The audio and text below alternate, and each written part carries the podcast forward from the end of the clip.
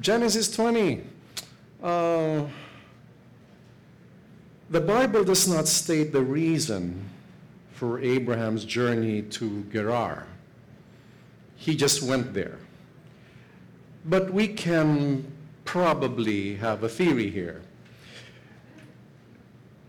Sodom was destroyed by fire and brimstone from heaven, and only his nephew and Lot's daughter survived. He was probably grieving. You see, Sodom, the people of Sodom, although he was not influenced by their evil, the same way with Lot, even though he had created a good distance living where he lived and uh, at a distance from Sodom, he still saved them at one time. If you remember the story where he saved a lot of captives when the kings of the valley, which Sodom was part, lost against the kings of the east. And he saved them together with Lot, his nephew. And he also prayed. He interceded. He asked, Will you spare Sodom if there are ten righteous men? But the messengers of God, the angels of the Lord, did not find ten righteous men. There was only Lot, and Sodom was destroyed. Perhaps Abraham felt sad. Perhaps he was depressed. He was down.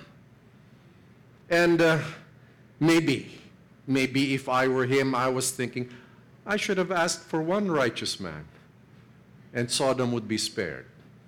He asked for 10. He should have asked for a better deal but he did not. Maybe he carried that with him. Or maybe not. Maybe he could still smell the sulfur from where he was. Remember, the brimstone was real. And as I shared to you, you can check online about archaeological findings there, where the stones there is 98% sulfur.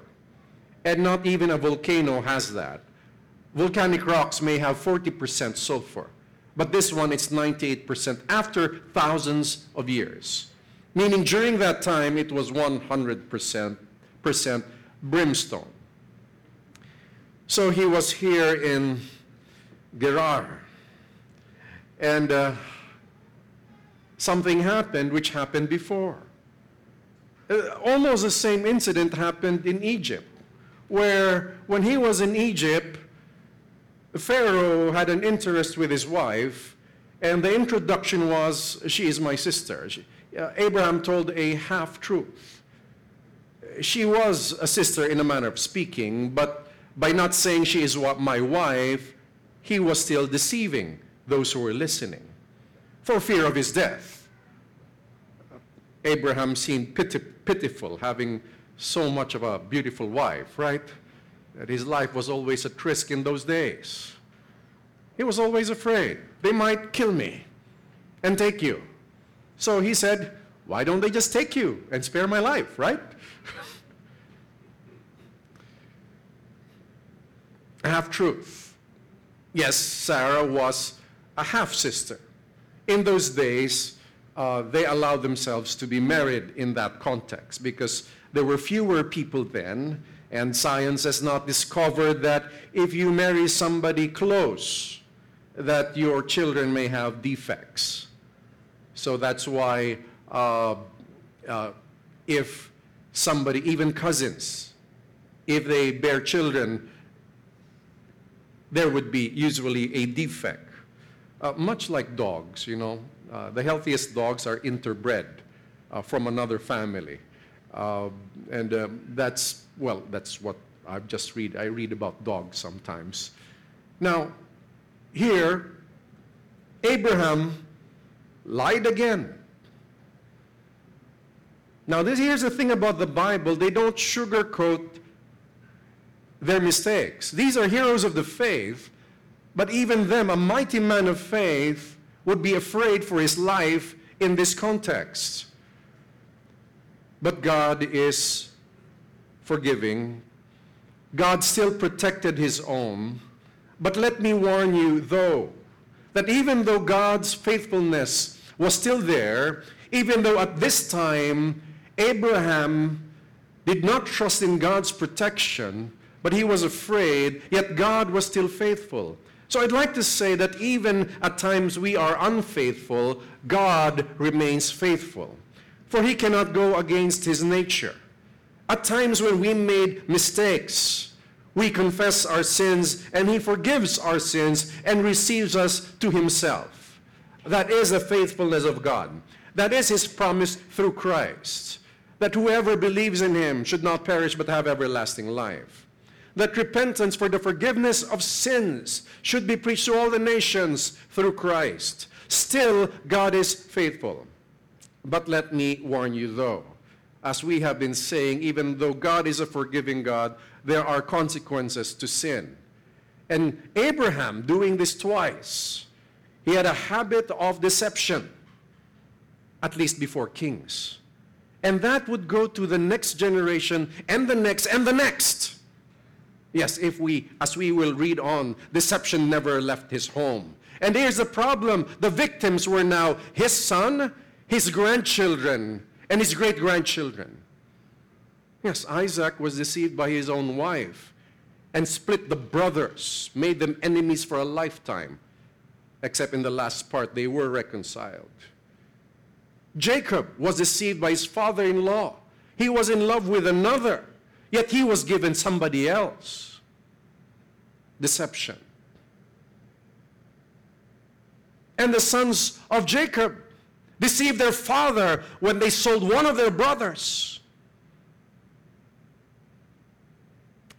There is a consequence to sin. So even though God is a good God, he forgives those who are faithful to him or those who would repent of their sins. Yet, we must be careful to make sure that we live the way God wants us to live.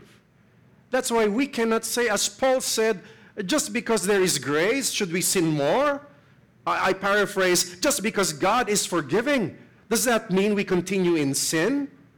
Does that mean we continue in our pet sins? Certainly not. Yes, nobody is perfect. Yet in our hearts, we must reject sin and live a life that is pleasing to God and protect our testimony. Because at this case, it's the second time an unbeliever would rebuke Abraham.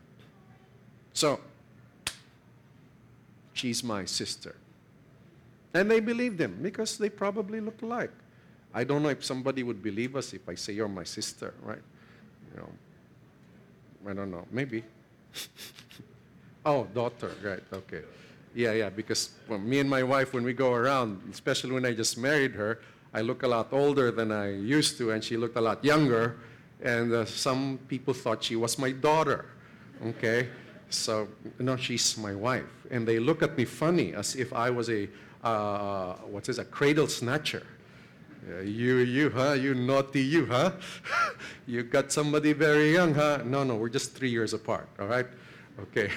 uh, but she's my sister, Abraham said, and Abimelech believed. Abimelech believed, and uh, he, he, said, uh, take her to the palace. Maybe to be married to her or to be part of the harem. But there's something amazing here. Ladies, there's something amazing here. You see, Sarah wasn't that young anymore. Oh, 20 years ago, the same thing happened. But she was already beyond childbearing years. Right now, she's not just beyond childbearing years, she's a little bit advanced compared to the others. Oh, wow. So you're saying, Pastor Ed, a kid